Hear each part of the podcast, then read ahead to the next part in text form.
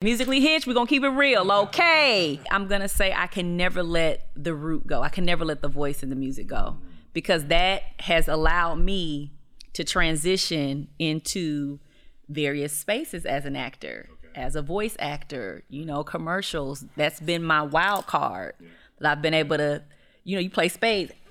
You know, I've been able to throw that that card out. Yeah, you know, right. is there anything else anyone can do in the room? yes. Right. You know what I'm saying? So, you know, I'm in a space right now where I'm really trying to break the ground in the acting space, but I can never turn my back on what has allowed me to kind of make this thing happen, which has been being a creative vocalist, singer, and all that good stuff.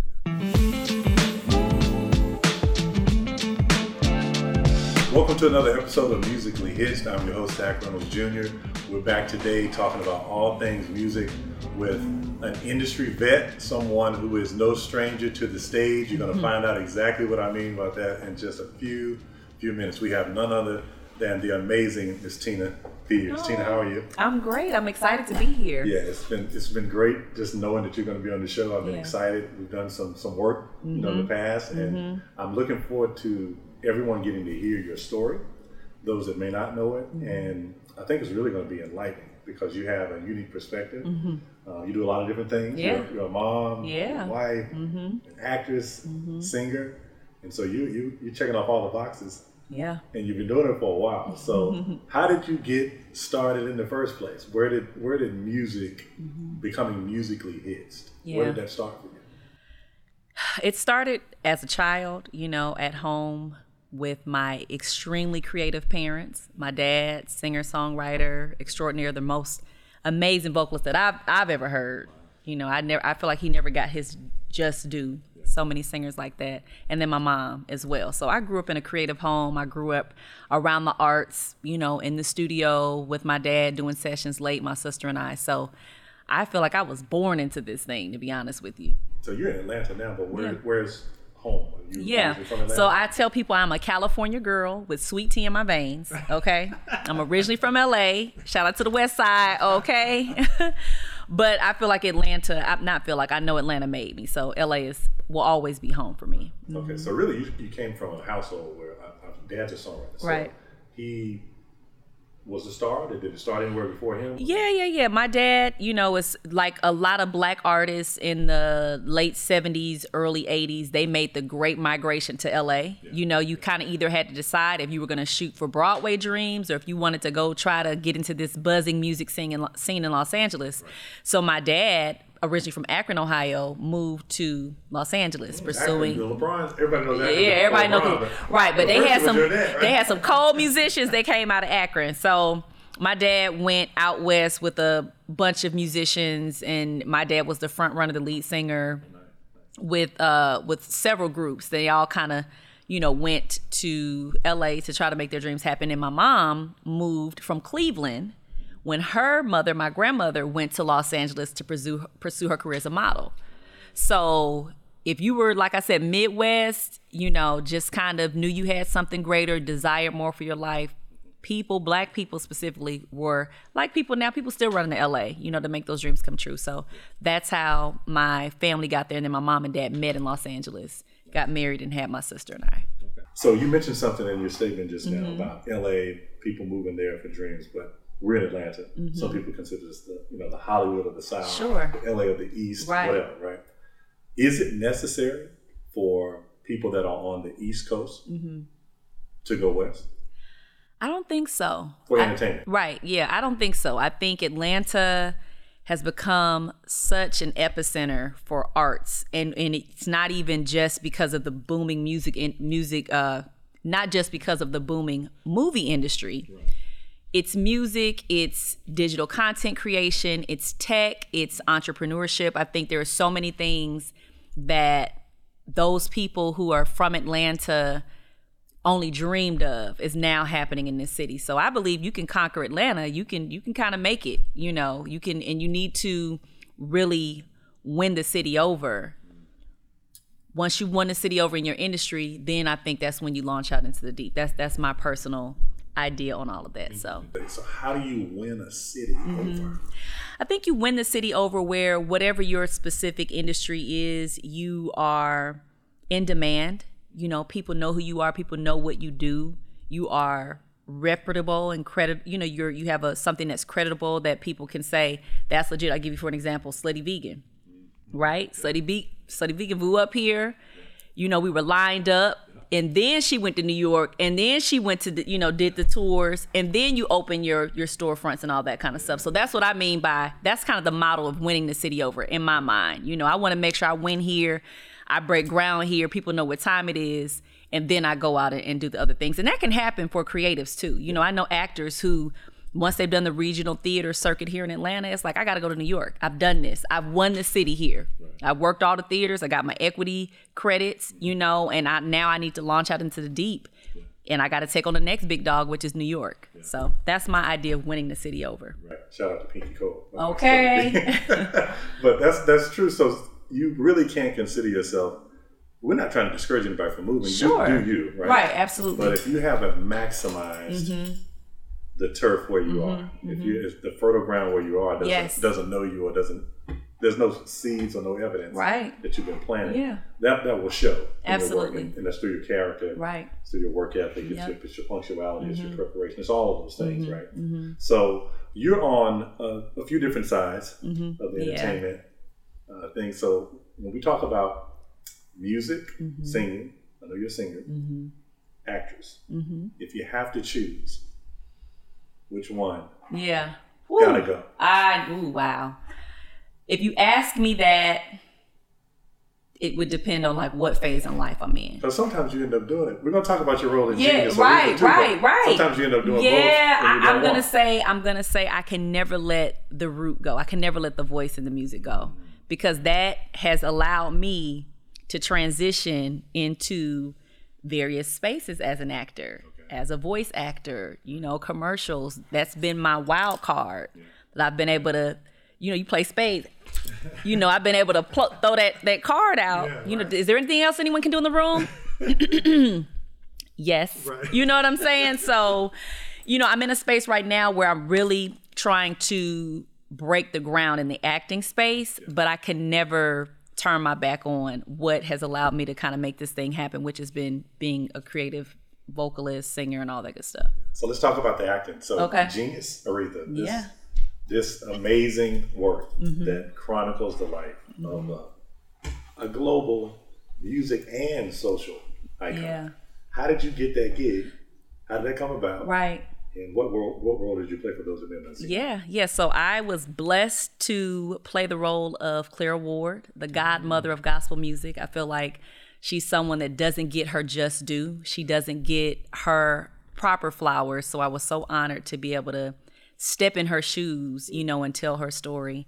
Uh, I got the role because I was auditioning. You know, my agent at the time, we were pounding the pavement like I'm doing now and, and with another rep, but we were submitting everything that was coming through. We were auditioning for. And I'm the type of person I always keep my eye on what's happening in the industry. You know, I believe that like I ask God for what I want in my life, you know, and I am not big on necessarily the terms of manifestation. I know a lot of that tends to lean a little bit different from what I believe as a Christian woman, but I do believe in prayer. I do believe in being bold in what I'm asking of God and believing that if that is His will for my life, it's gonna happen. Okay. So when I was watching the deadline articles and watching these different things, we know deadlining is a big publication. You get a deadline, that means Hollywood is paying attention. Hello, we got a deadline. So when the deadline came out about the film and Cynthia Erivo and Courtney, I was like, wow, this is gonna be amazing. They're gonna shoot it in Atlanta. I said, Lord, I wanna be in that film. Okay. Like I say about a lot of things that I know that I could bring my skill set to. So I I got the audition and I was kind of like, "Whoa! I got the audi- I got an audition. I got invited. I wrote read the breakdown, and, and this is Clara Ward in her late twenties, thirties, you know, and this is during like the gospel circuit with Courtney B. Vance, who was C.L. Franklin, Aretha's father. And I sent my tape in. Um, they said she might sing. And I'm like, no, wait a minute. Clara Ward is the godmother of gospel who trained Aretha. She might sing. But that's because a lot of times the actor doesn't have to sing. They'll bring somebody else in to do the vocals and you just kind of do a dub. And uh, my agent was like, after I sent my original tape, she called me the next day and said, Hey, can you send something of you singing? They want to hear you sing. And I'm saying to myself, Girl, yeah, I'm getting ready to send this something singing. So I actually sent in a vocal audition for a Tyler Perry project that I didn't get that I already had recorded because it needed such a quick turnaround. Uh-huh. And I sent that one in. So we repackaged it. Okay, always. so we repackaged that thing, one closed door. Yeah, right. What that door might have been closed, but you know, here's something else open up. So I sent it in and I'm like, okay. And then we didn't hear anything for like two months. You know, that was like kind of at the end of the year in 19 we shot it. So i found it in january of 2020 that i booked the job and i was screaming and hollering and so thankful because i was just ready for a breakthrough in that space. You know i had done commercials and i had done some smaller things like tv one but i was really ready for what that next thing would look like. And that's when i found out i booked it. And i guess you can ask me some more if you want to but that's how it how it kind of came together. Really was just submitting and being up for the challenge. You know, you got to put your name out there if you if you want to be in those new spaces. So you mentioned Deadline for those people that may not know mm-hmm. what Deadline is. Yeah, is that that's a publication? Yeah, Deadline is a publication. So anytime there are any major television shows, any big news that happens in Hollywood. You know, anybody gets a first look deal. If something is, you know, someone's been added to a cast for something, that's that's kind of where actors look to see what's happening next, and that's where they want to you know, aspire to have a deadline article. And I actually had a deadline. I was in a deadline article with T.I. and a couple other recurring actors okay. that were a part of Genius. So, so is that is this a public? Yeah, you can go on deadline. Yeah, you okay, can just so anybody can anybody can go on. Yeah, but it's kind of something inner industry where people, you know, as far as actors, if you get a deadline article, it's like I'm making a major contribution to this project because the PR team there at the network saw that I'm worthy of being mentioned in this article. We actually actually got two where we were mentioned, uh, where I was mentioned it with along with Aretha, you know, Genius Team. Wow, wow. So yeah. that wasn't your first acting gig though. So tell mm-hmm. tell us a little bit more about some of the the ventures that you had, and if you don't mind, t- like I like to start at the bottom. Like I like for people to know like. What was your first foray mm-hmm. into acting? Because mm-hmm. Genius Aretha sounds huge, right? almost sure. unattainable to some people. Yeah. What was your first gig?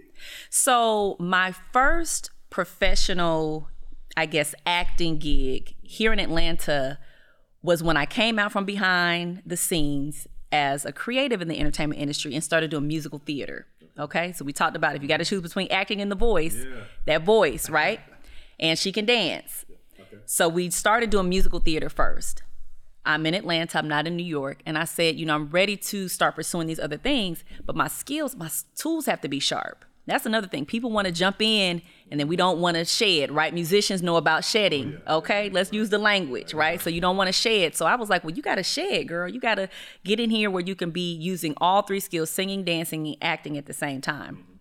So I went and auditioned for um, a show called Memphis the Musical, which was once upon a time on Broadway. They were doing it here locally and I had to beg to get seen. You know, no one knew me. They knew people knew stage ready. They didn't know Tina Fears as someone who's trying to act. And so I auditioned for it. I was able to get into the show. I was in the ensemble. That was my first real musical theater credit.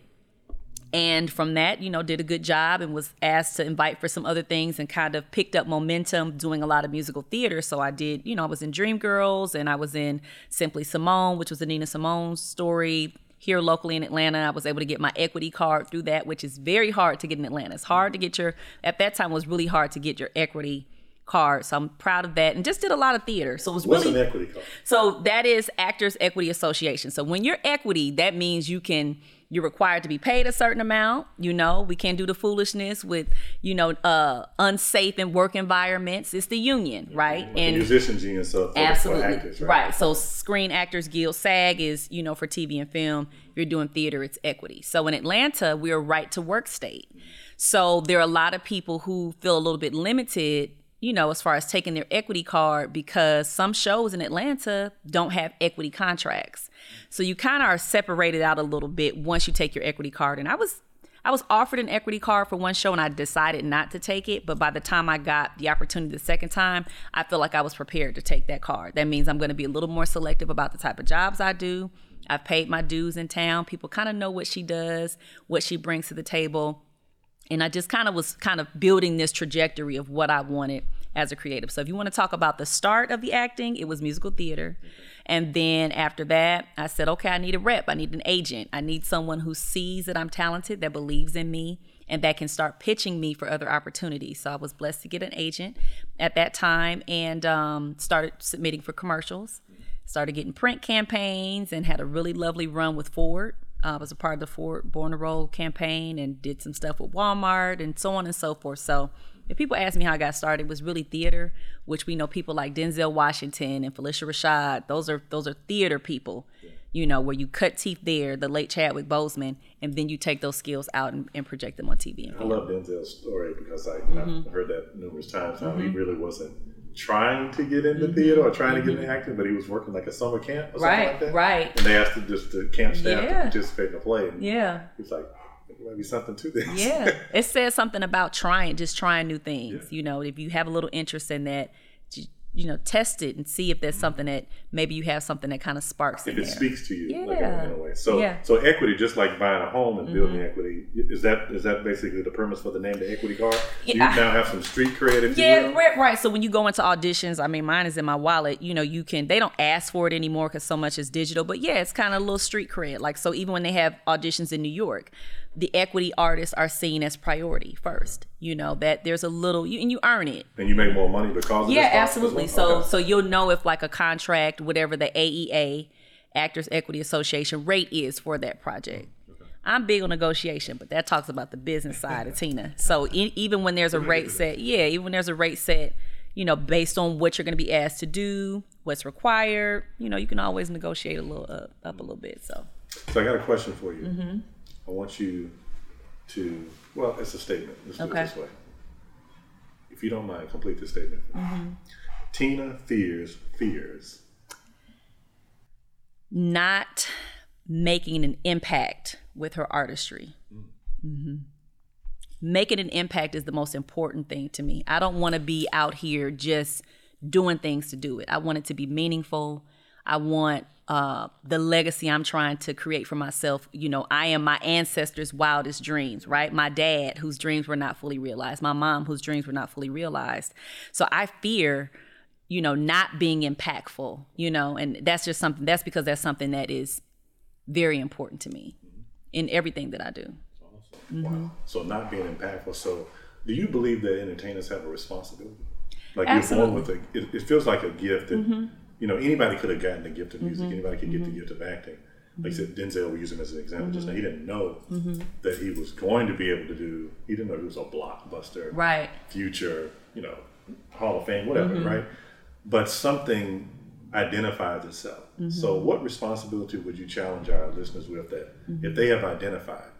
Maybe mm-hmm. there's someone listening right now mm-hmm. who's on the fence, right? Let's right. say you just haven't been using your gift mm-hmm. and you realize now is that time. Mm-hmm. I've been putting it off long enough. Mm-hmm. What would you say to that person to come out from behind the, the curtain, so to speak, yeah. and step down the center stage? Yeah, I think we have to you know, life is so short, you know, it's it's like a vape but a vapor and time is the one thing you can't get back, right? So you don't want to have regrets and, and, and live a life where you're sitting back watching people on TV, watching people on social media doing the things that you know you do mm. without any effort. There's so much effort that goes into pr- this presentation of, you know, image and art and all that kind of stuff. If you know you naturally do that, you know you get up and can sing down, can run, you know, write, why not bring those things to the forefront little by little. It's a lot to say, okay, go get an agent, go do shows and, and so on and so forth, because it's work to do these things. A lot of rejection, constant, constant rejection.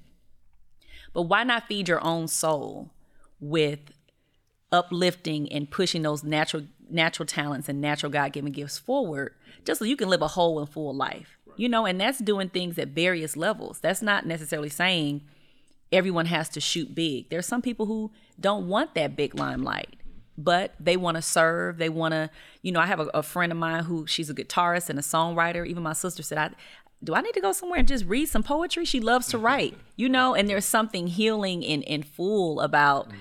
being able to express yourself artistically. So I would encourage people to, you know, this, you never know what the next day is going to bring. And you also don't know what stepping out is going to open up for you in your life. You don't know what door is going to open. What if I would have just stayed behind the scenes with stage ready and I want to be on TV. I want to do these things. And I never went to the audition for Memphis, right? We wouldn't be seeing the the fruit of all the other things that have come from that. So just do it, y'all.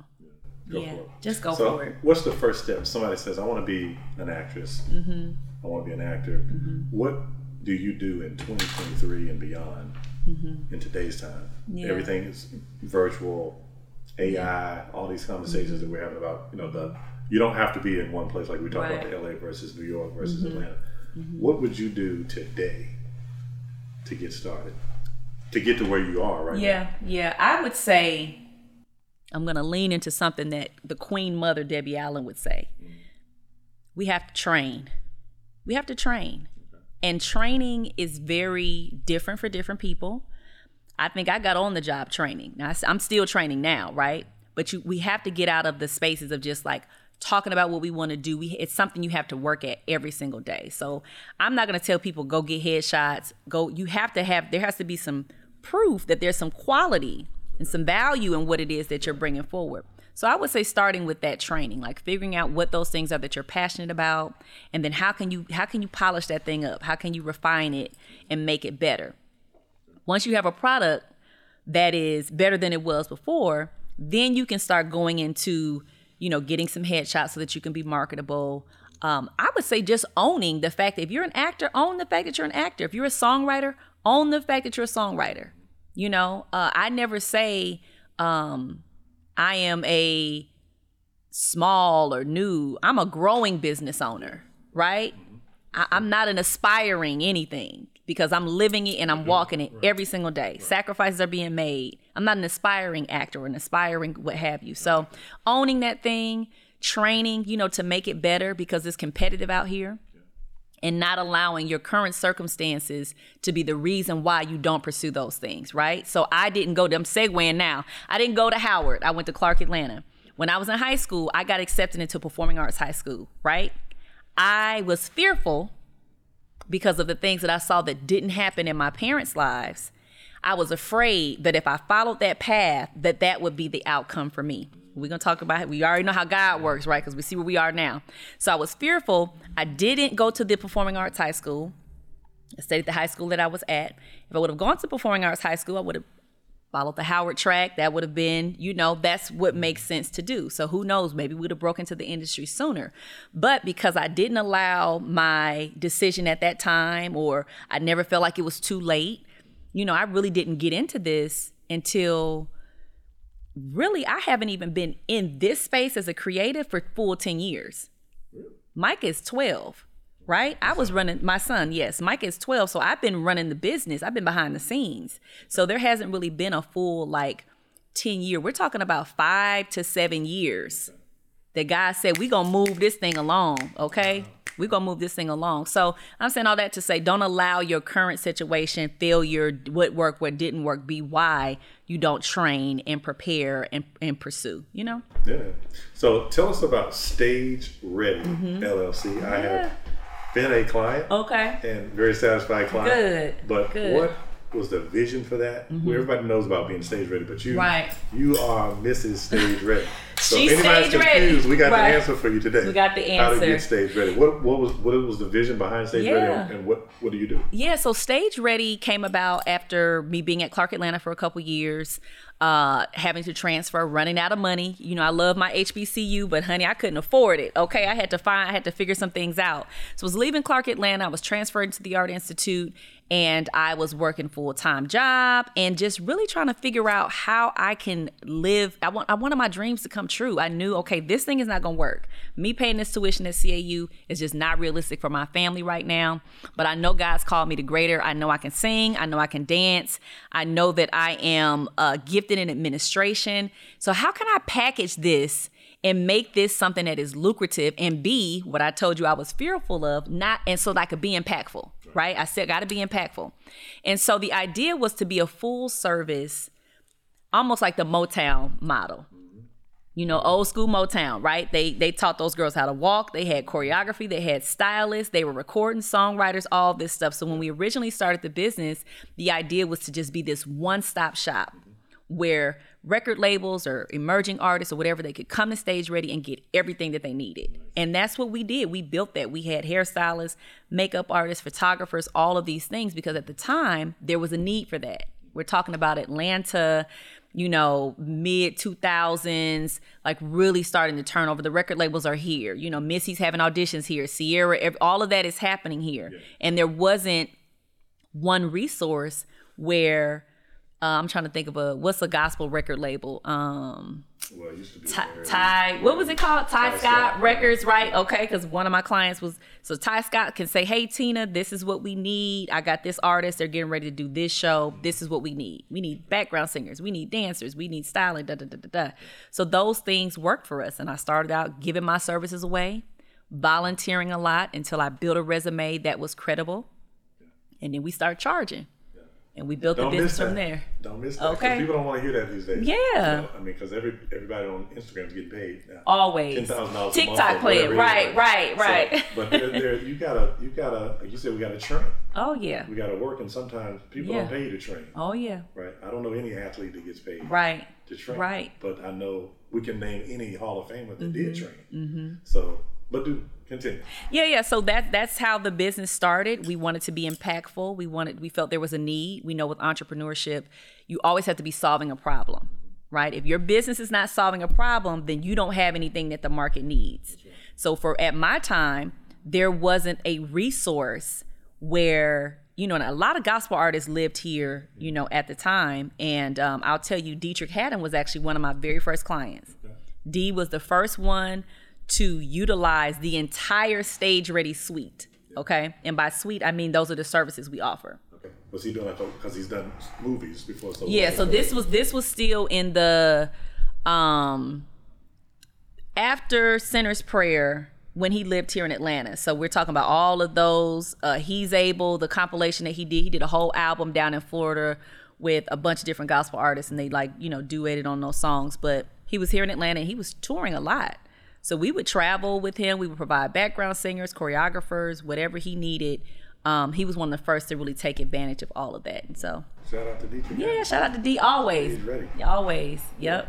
So today, what does it look like uh, in, in, present day? What's what stage ready up to these days? Yeah. I know how you helped me, but mm-hmm. I don't take that for granted. What yeah. What can people expect to get if they reach out to you? Yeah, we've evolved. The pandemic, pre-pandemic, we had really kind of transitioned into servicing beauty brands and making that cor- corporate dollar. I'll be honest. Okay, musically hitched. We're gonna keep it real. Okay.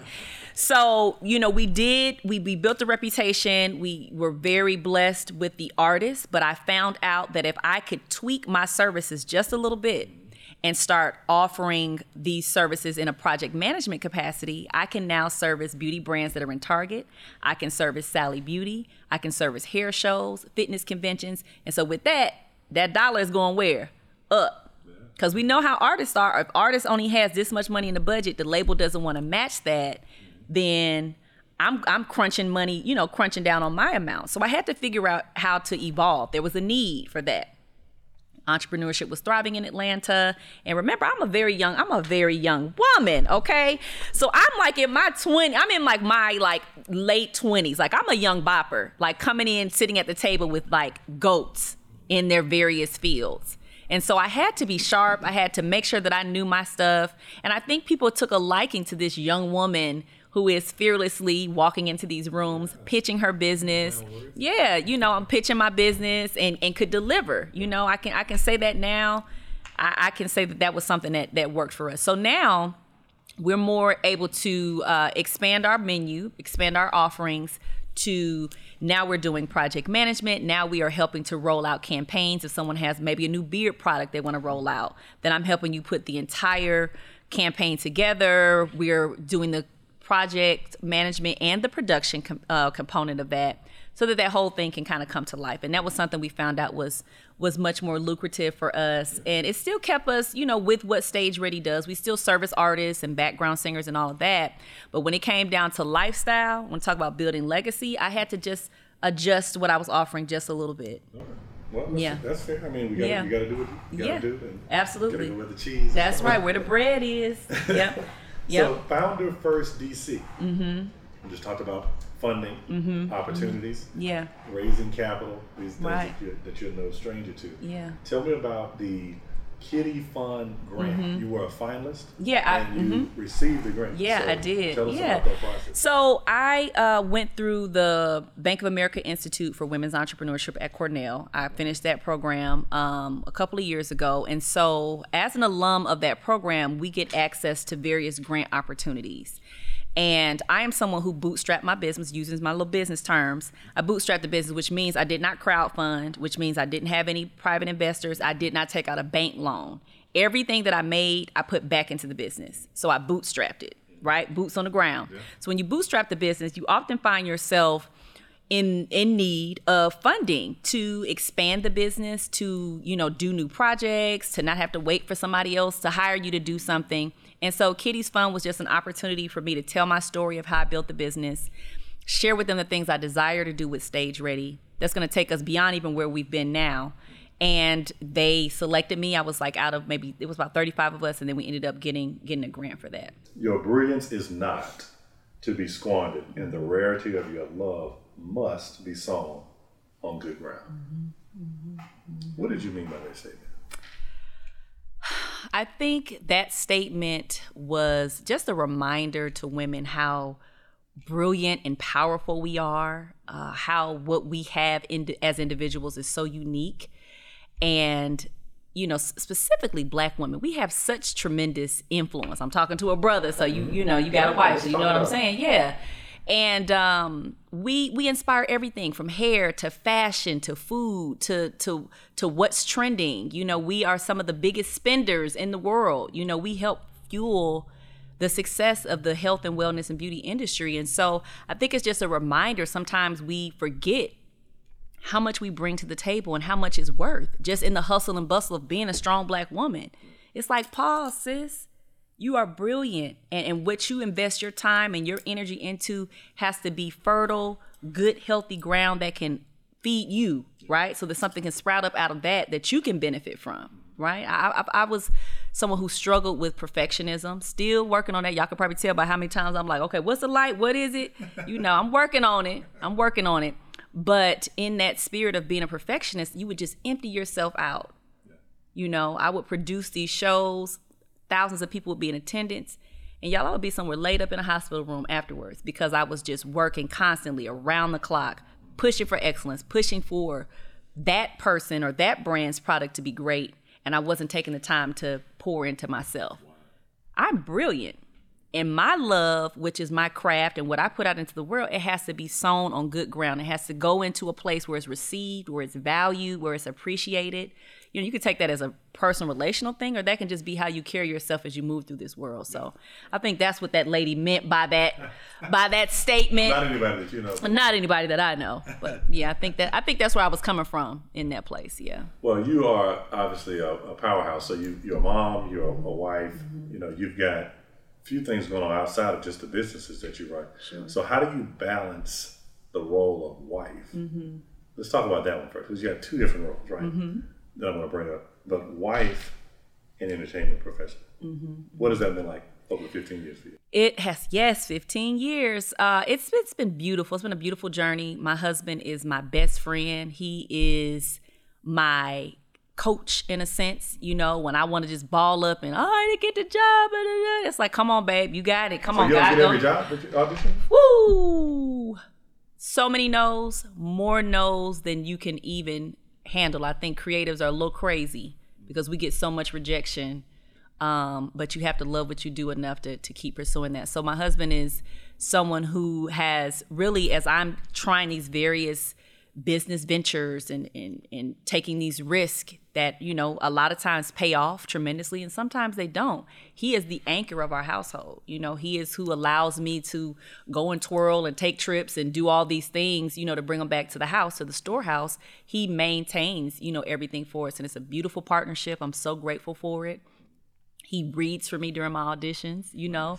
He, I get on his nerves because he ain't an actor, you know. he like, why does it matter if I say the line like that? I'm like, come on, we want to send a good tape in. So it's been really beautiful to really build this thing together, um, and for you know my husband and my now son um, to come to red carpet events with me and like see that it's been worth it. You know, we, we've been able to be in a season of seeing the the result of those things. So it's great, and it, it it makes it as hard as it is. It does make it easier when you have someone to lean on, not just from a you know you live in a nice house, you have cars and all those kinds of things, but just to feel like you're doing it with someone and when you do have a win you can you have someone to cherish it and celebrate it with so I'm do you ever have that. any struggles or regrets with uh, the time that you have to spend away from home in order to succeed in this Yes, business? absolutely, absolutely. And so I'm in a place now where I'm intentional. You know, I'm intentional about what I say yes to. I'm intentional about the projects and the type of projects. You know, there's certain scenes that you just won't be seeing Tina Fears doing. You know, even if even if the network is offering that, you know, my management team and agents know, you know, we're not gonna submit that to her because I represent my family. I have a son that's in middle school, you know, and his little friends be on my page and all kind of things. So do I have regrets? I wouldn't say regrets, but I am just intentional about what I do. And um, it wasn't always like that. You know, that when I was traveling on the road a lot, I did that before we had Micah. And then I took time to say, I need to get my son at least up to those first four years. I was at home. And I watched a lot of my friends travel and do things. And one of my girlfriends, girl, just go to New York. You ready? You ready? And I'm like, that that doesn't fit what we're building here. So it's a balance in that. Thank you for asking that. No, that's, Yeah. that's it's, it's important. I think mm-hmm. it's so easy to get caught up in the grind, the Right. grind, the grind. Everybody's Sure. talking about I need to grind, but you've got to grind. I heard Eric Thomas say this one time. He said, I grind at everything. Okay. Mm-hmm. I grind at being a, a husband. I grind at being a father. I'm not just grinding. So when I'm talking about it, it's everything that I do. It's not just a stage. Mm-hmm. Right. And Right. Miss Stage Ready. Yeah, right. But you got to do you got to do both. You got to take care of home, Right. and and it sounds like Mister Yeah. Fears is taking care of you. Yeah, yeah, right? yeah, yeah, yeah. So what about your son? Um, Uh-huh. what's it like being? You know, he's a twelve year old, right?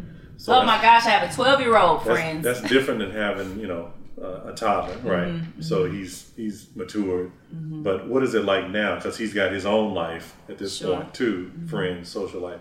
How do you stay connected to a team as Right. well as being in the business? yeah, it's making choices and not again not saying yes to everything. Uh, one thing that Martin and I decided we wanted to do as we're parenting Micah, he is our greatest investment. So as I move and shake, I never want his life to be disrupted while I'm out here trying to move and shake and be and da da da. So I have a beautiful village. Uh, my mother, my stepdad, my sister, my you know sister-in-laws, and, and we have a village so that like when I was shooting Genius, my tribe made sure that was really demanding. So my tribe made sure Micah was good, and he was a little bit younger then, so he was still in elementary school. So it was you know making sure that he got picked up from school, and I'm very hands-on in my parenting style. So making sure that his snack and his dinner and you know his homework time. He's a stellar um, academic performer. So just making sure that me not being there because I'm shooting doesn't mean that the bottom falls out of the house, you know, and that's I credit that to of course my husband, but then I also have a village around us that makes sure that, you know, okay, we got this pickup time. We'll be there until dad gets home from work and you know, so on and so forth. And and Micah has actually read for me during auditions. There was a cartoon that I booked and he read for me and I believe his little voice being in the mix helped me get the part. He also read for me when I auditioned for Genius. He read as little Aretha. So there's buy-in, you know, from my entire family, and I'm so thankful because everybody doesn't have that. They don't have people who are helping push this machine forward. And um, my goal is just again to be impactful, so that I can open up doors for everyone in my family to be able to be okay through the things that God is doing in my life. different question about parenting, but being Mm-hmm. the parent of a, of an entertainer. If someone's watching or listening that wants their kid or thinks their kid has acting talent. Yeah. what would you recommend, or what do you recommend to parents about getting their kids into this industry? Yeah, uh, industry is is very um, demanding. Whether you are a child, whether you're an adult, especially as a kid, and kids grow and change. Their interest levels change. So I would, I talked about training. Get them in some acting classes. Send them to a workshop. Then I would get some pictures, right? To start, to start, because you don't want to go to an agent just because you think your kid is cute, just because your child shows a lot of personality. They have to have the work ethic to go along with that. And then as a parent, you have to be able to be committed to if they call you, you send a shoot, you know, send something in today, they call you tomorrow and you're on set for nine hours. Are you able to handle all of that? You know? So i think getting them into training you know there are a lot of workshops yea there are agi there are a lot of resources specifically in atlanta for young performers which allows you you make a little investment with classes you do pay for those but you're going to be able to gauge what your child is really interested in and if they got the goods. You don't want to waste money just on cuteness because cuteness and then annoyed and don't want to listen, that can be a challenge in a professional space. So, how much should I prepare to invest? Like if I want, you know, we're talking about numbers because mm-hmm. these classes aren't free, right? Mm-hmm, so mm-hmm. that's one concern I think some people have is like, yeah. if I start it, can I finish it? So right. what, what do you think parents need to realistically expect to invest in their child's training? Yeah, I think it really depends. I mean, you're talking about, you know, let's say you have a triple threat, someone who can sing, dance, and has interest in acting. You may be paying, you know, 25 to $35 per dance class. You could pay 75 to 175 for a dance class. You can do that same thing when it comes to acting and vocal training and what have you. I am a big fan of on the job experiences, right? So if there's community theater going on and they, they're doing the Wiz and they need someone to go and be Dorothy and you know your baby can sing because she sing at church, let her go and audition for the Wiz, right? And so she's getting the experience of being in a show, learning lines, working, you know, with her castmates, and you're not paying anything for it, right? So I think we have to kind of look for different creative ways that we can gauge if they're interested and then make sure we're supporting if they are and preparing them for that next phase. Yeah. How do I get an agent? Okay. So getting an agent can be a challenge. Um, just like you know anything, you kind of have to do the work. So sometimes agents have open calls for submissions. A lot of times agencies need you to be referred by someone, meaning someone has to already be signed, and they say, "Hey, I think this person might be a good fit for our roster. Would you take a look at them?" So Atlanta, once upon a time, we didn't have you know, but maybe a handful of agents. But now there are a lot of boutique agencies that are popping up and creating opportunities for people to be seen. So it's submission, it's pounding the pavement, you know, see me, re- refuse to be denied, pressing through until you get an agent. And then having an agent is not, that doesn't mean, okay, now you're going to arrive and book. Then you got to go through the process of submitting and getting better and understanding how to self tape. We don't go in the room anymore. We self tape. So you got to master what it means to tape and audition on camera. And then you're moving. You know what I'm saying? So you have to, there's, there's a process to all of it. So, with people self taping, do you have any tips or pointers for what they should and Ooh. should not do? Yeah, you have to do it a lot. You know, every audition is very different. Lighting is important, your audio setup is important. Right before the pandemic, Atlanta was kind of transitioning into requiring self tapes. There were still some some agencies were still calling you in for a callback, but once we hit that pandemic, everybody went to straight up self tapes. And so we used to have to go to self tape studios and pay per audition, per line. You know, that's money going out. But I encourage people once you've gotten to the place where you're starting to be seen, I just say invest in your own setup. That's what I have. I have, you know, beautiful gray walls and lights and stuff at home. That way, when you have an abundance, you can kind of knock it out versus making an appointment to go and tape with someone. And there is a space for that. When you want to be coached, you got a big role coming up, you may want to coach with, you know, have a coach audition you. But I think you invest in your own thing. And that's, you can use your camera phone. Yeah. You don't even need the big I had what was the camera that was kind of what were they called? The Nikons. Yeah. I had a Nikon, and then I was like, okay, iPhone is doing it though, and the casting directors would tell you now you just use that iPhone and you can tape like that. Yeah, a lot of people don't realize that. Yeah, and I didn't because I can speak from my own personal mm-hmm. experience. I didn't know at first when I got iPhone. I think I got iPhone 12. Yeah, that you can film in 4K, right? 4K 60, and that, that changed the game. It changed the game. yeah, because this is like really having a digital camera. People real. shoot whole short films. No, yeah, they shoot short films and enter them in festivals mm-hmm. with an iPhone. Yeah. So let's talk about the money. Okay. Right. Everybody knows that you know this journey is hard, right? Yeah. If you if you're doing it, you're going to have some ups and downs. We talked about rejection a lot. Mm-hmm. When you get rejected, you know, when musicians don't perform, they typically don't get paid. Right. Actors. Mm-hmm. You can tell us yeah. more about syndication, but I'm assuming right. that if an actor doesn't get a gig, unless they have some recurring role, sure. some syndication checks yeah. coming in, they're not getting paid. Right. So let's talk about the money. How much can someone expect to get paid on their first gig? What should they look for? Should they yeah. be asking for anything? Or do they just have to take what they get? Yeah, it, it really depends. It depends on what that first gig is. You know, if you get a project, let's say you're shooting uh, a commercial and then they do a buyout for you, or you don't have any residuals that come in. You know, when you when I did the Ford campaigns, we got paid off of that for a while because as long as they kept picking it up, like six months, twelve months, they kept picking it up, you're kind of on a cycle of getting paid, right? You get your residuals from it. But sometimes if you book something, you may book the job and this is your flat rate and that's it. For two, you know, they they you, they pay the usage fee for 2 years and then that's just it. So to your point, if you don't work, you don't eat. You don't work, you don't eat. That's in any any industry. Um, but you still got to invest in training. You still got to invest so how do in you training. do that if you don't, if you're not making any money? You have to be a multi hyphenate, which is why that's why I am the show and the business. Because if I'm not working on on stage on camera, I'm working stage ready, right? And so I encourage people to find those other things that you do well. This is a grind. This is a hustle. You gotta you gotta you gotta figure out everything that's in your toolbox. Sit it on the table. Okay, I can't do that. I know actors who, if they're not acting, they're photographers. If they're not acting, they're coaching. If they're not acting, they're doing choreography. We know singers, okay, if I'm not on the road, then I'm doing sessions, I'm doing demo sessions. So it's figuring out what those other things are so that you can ultimately fund the dream. When you need to look good for an audition, you can look good because you made your money singing background. So you made your money coaching, so on and so forth. So can I tell you what to expect? It depends on what level of work you're doing, what the contract says. Um, but I believe in phases. You know, there are times when I did the TV one stuff, it was just a flat, it was a flat rate, you know. That's why it's so challenging. Do you remember when we saw the gentleman that used to be Elvin on the Cosby Show, and he was working in Trader Joe's, and people were so shook they didn't understand it. They, you know, we don't understand when people like Toni Braxton filed bankruptcy, and how do they? Because you're only great as your last hit record. You know, that's an old school saying, you know, and so that's why I appreciate our generation because people are not just putting all their eggs into the see me and make me famous basket. It's like, nah, while y'all trying to decide, I already know I'm dope. So I'm gonna do one, two, three, four, five, six, seven, eight other things. Then when you interview me, it's like, oh, you do that too? Yeah.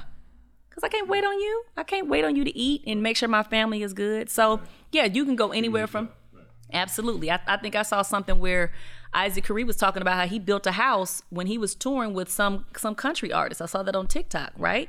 You on the road just doing background vocals, right? But you in a situation where it made enough sense where you were able to store up for your family and and be able to set a situation up. So every contract is different.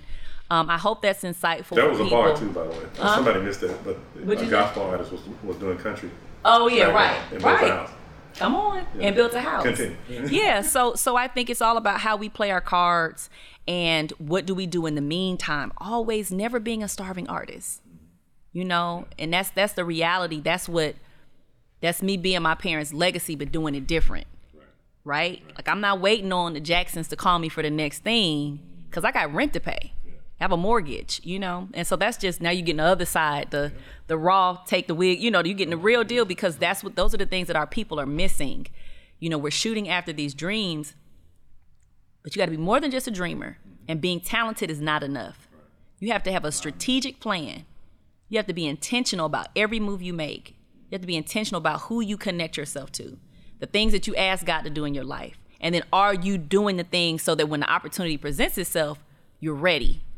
And I really believe when Genius came around, I, I believe God said, You're ready for this. When I did Memphis, I wasn't ready for that.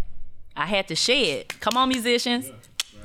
I had to shed. I had to shed and, and be prepared. And I believe there's another level. There's a shedding that took place from that phase to the next phase, you know, as we grow and elevate. So, what does a typical week look like for Tina Fears? Like, let's say, particularly when you, I don't know if, whether let's just say you're not actually working on a project, Right. but you're auditioning. Mm-hmm. So, what? Let's talk Monday through Friday or Woo! Sunday to Sunday. Yes, it's Sunday to Sunday. So Sunday is my reset day. That's, you know, with my family and we're kind of preparing for what the week looks like. If I got something from my agent on Friday, then I know Monday, Tuesday I'm preparing to to shoot this audition footage. Stage Ready also has its own schedule. So I have a big whiteboard in my office. Um, we help cast something for a beauty brand.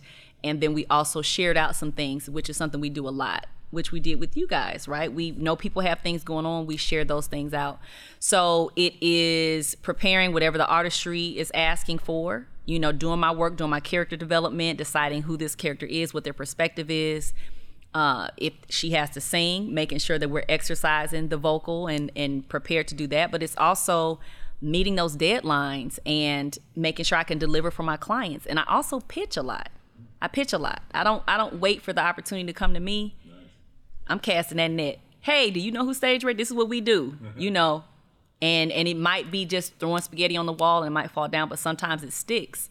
And sometimes it ends up being a really fruitful, abundant blessing to my family and to the people who work alongside me. I don't believe anybody works for me, they work alongside me. So it's a juggling thing on top of planning birthday parties and you know going to see what my mama doing and you know all of those things so it's balancing all of that it's constantly moving the cards around the deck So how do you teach uh, others outside of your household, and even those that are in immediate family? Um, how do you teach them, distant family, to respect your schedule?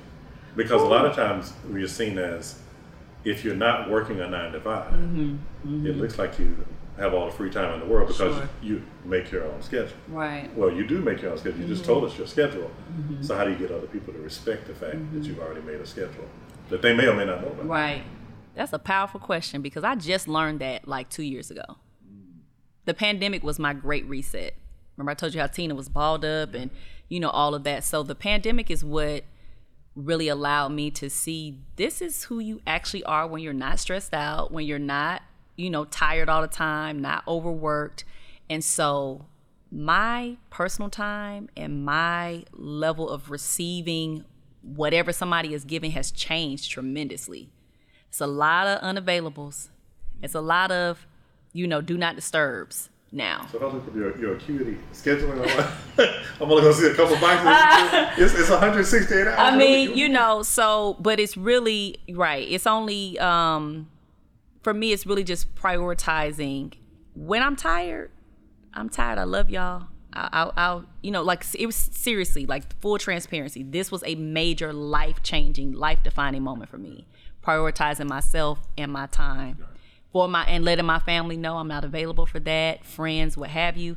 And so it's really just about creating healthy boundaries, you know, and, and listening to myself a lot more. Like knowing I'm not my best self when I'm tired, irritable, stressed, da da da da da. I can't give my best to the world, to my family. So Walls are about keeping others out and keeping you in. Mm-hmm. Mm-hmm. That's easy to miss too. Mm-hmm. Yeah. Because sometimes for us, we need the boundaries for ourselves Yeah. to keep us focused long enough on these creative ventures, Right. these projects.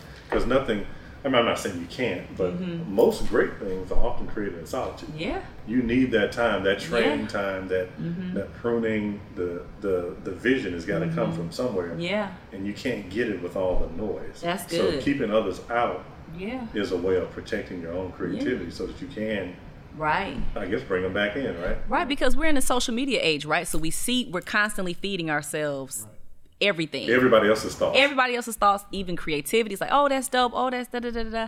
2022 at the end of the year, I kind of like just like had to sit down for a minute. I was like, it's information overload. I got to tap back in because I wasn't inspired. I felt myself lacking inspiration, which is kind of rare. And that's why I was like, ah, girl, you need to step back. And in that break, scripts have come. You know, new ideas for collaboration have come. So I like that about the walls. Got to kind of protect, you know, self. Yeah, we mentioned Tyler Perry earlier, but he, Mm-hmm. he, he's always been famous for saying that he he literally leaves Atlanta and Uh-huh. goes somewhere private Mm-hmm. island, whatever is accessible to him. But you don't have to have a, a private island in the in the Okay. Caribbean, right? To do Right, that, I think the objective is just getting away from the Yeah. norm, even your creative surroundings, your day to day work Right. grind as a creative, and still making time Yeah. for you to get new messages. Yeah, making time and just refreshing, you know, coming up with the newness. You need that. So I think that's dope. What does it mean to live fearless? The Fearless Movement is, is a company that you founded. Yeah. What does that even mean? I know it sounds cliche. Right. No fear, no Right, fear. right. But what does that mean? Yeah, fearless for me, it, it really means identifying the fear and figuring out how you're going to navigate through it, right? Because I'm not going to sit here and tell you I am without fear. So you believe you believe that fear is oh, definitely oh fear real is real. oh absolutely. But but to live life fearlessly means like okay the fear is there but like i'm gonna i'm gonna figure out how to conquer that thing. I'm not gonna let the fear win. So you know like you said no fear. Everybody got some kind of fear fearless brand da da da da da. But for me it's really my testimony. You know it's really me being fearless in the pursuit of what sets my soul on fire you know every time a door was closed some kind of way I found a way to pull myself up by the bootstraps. Sometimes it was a quick move, sometimes it took time, but it was to keep the momentum going forward. And so that's what living fearless is for me. It's not that fear doesn't exist. Let me identify specifically what that is and then get us a plan together to get us on the other side of it. That's what it is. What do you do when you're not being creative? Is there ever a time where you're not? Like, what do you do for fun? What, how do you unwind? Yeah, yeah, relax? yeah. I love to cook.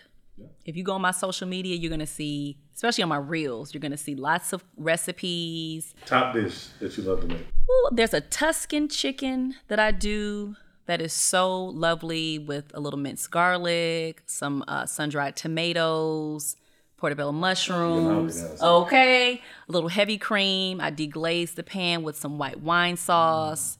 And then you come up with this really nice sauce, and then you add some spinach into that, and you serve it either over mashed potato or a little pasta. It's a really nice dish. So that's how you know I cook for real, baby. So you- okay. did, you, did you pick this up? Was this uh, mom passed it down? You picked it up on your own? Yeah, everybody in my family can cook. Like my mom, my grandmother, my uncles, like everybody on that side can cook, and we really enjoy cooking. But I think I got them all beat. I got them all beat now. Yeah, but it is an art. It is an art. I enjoy, and I like to make food content. You know, I'm, I'm definitely there's definitely going to be like a cookbook or maybe a, a cooking series or something in the works. You know, take going from just the idea phase mm-hmm. to making it something that's tangible and real. So So how often do you actually cook based on how busy you are? What about during a regular week? What does that look like? three days a week you're gonna get something on the table yeah three days a week and then and you know little breakfast and snacks and sneak snacks and stuff but i'm really i'm back in hero training so that means i have to cook Is this breakfast, lunch, and dinner? Or one uh at least two okay. but the guys Three have- times a week. yeah the guys have such a busy schedule so they're gonna get dinner but i'm also like cooking snacks and stuff for myself so like tabitha brown's things i'll make a cute little lunch or something with some of her foods or some of her vegan items but you know when you're in hero training you can't do the fast food and the uber eats because my uber eats bill was crazy. Yeah. it gets crazy. And i was like okay we gotta stop. You gotta get back on the pots and pans so yeah. That's what it looks like. So living fearless means living without, not without fear, mm-hmm. but without being paralyzed. Right. Like, you you move forward. right? Yeah. You gotta- You got to deal with it. Yeah, yeah, yeah, yeah, yeah, yeah. Yep, in all circumstances, all situations. And with the Fearless movement, you know, that's how we're giving back to people who were like me. You know, those girls who are late teens, 20s, life might be a little crazy, finances might be a little funny, but you're still dreaming. You know, so we've done some give back, some beauty in the bag, some service projects under the Fearless movement where you know, we're creating opportunities for people who were like myself and my sister who just needed someone to pour into them and tell them that they can do it, you know? It's important that we serve our own people. That's another thing for me too. You know, we need our our youth need to see people who look like them serving them. We do so with a from a place of care, with a gentle hand, compassion. Those things those things are important. It's diff, it's easy for anybody to fly down and, and get a photo moment, but it's different when you've been there. You just serve differently. So that's important for me too. What's your legacy? What do you want people to remember 100 years from now? Whoa. What should people say? Well, hopefully, Yeah. what do you hope they will say about Tina Fear? Um, I hope that people will say that Tina Fears is someone who utilized everything that she knew how to do to be impactful in the lives of others, whether it be through my art as an actor, singer, dancer, whether it be through my business ventures, investing in those people who work alongside me, pushing them to pursue their dreams, you know, um, that I was a good mother, a good wife, a good sister, a good daughter. But but legacy, legacy is taking a business that was an idea after college didn't work out and being able to see what it was able to do in the doors that opened from that. You know, a hundred dollars in a dream. That's all I had was a hundred bucks. Go get your LLC, girl. At least you're gonna be legit. You know. So to be able to see what that did and the things that I know are gonna come even, you know, 10, 15 years from now, that's what I want the legacy to be. She used everything she had. She did everything. She was a Jane of all trades. Okay? Jane of all trades. And she did some good stuff with it. And we can go back and play it on Netflix or whatever they're watching now. Where can people find you online, the social media, if they want to follow and, and keep in touch? At Tina Fears on all platforms. So tinafears.com. Tina Fears on so yeah, hey y'all. So you can find me on all platforms at Tina Fears. Tina Fears on Instagram, Facebook, the World Wide Web, Google. it's all Tina Fears. To close out, same camera, mm-hmm. what would you say to those that may be dealing with fear right now mm-hmm. in some way around it, whether it's their art, mm-hmm. their creativity, maybe it's their parenthood, yeah, all the things that we talked about today. Mm-hmm. What closing message would you give our, our listeners and viewers today? Uh, I would close out by saying you are greater than your current situation. You are not limited by your circumstances. As long as you keep living, you are getting closer to the other side of whatever you're in right now. And for those of us who have been called to greater, that thing that wakes you up every morning, that thing that won't let you go to bed at night, that idea that every time you see something close to it on TV, it's like, man, it's in my phone, it's in the notes. If you continue to push forward, if you continue to dream out loud, sometimes you just have to say it. Sometimes you just have to say, I am an actor. I am going to act. I'm going to write a song. I'm going to sing backgrounds. I'm going to, I'm going to, I'm going to. That's the start of it because we're sometimes, using your words, paralyzed by fear that if I actually say it, then, oh man, I got to live up to. But sometimes, yeah, you got to, you just got to get it out.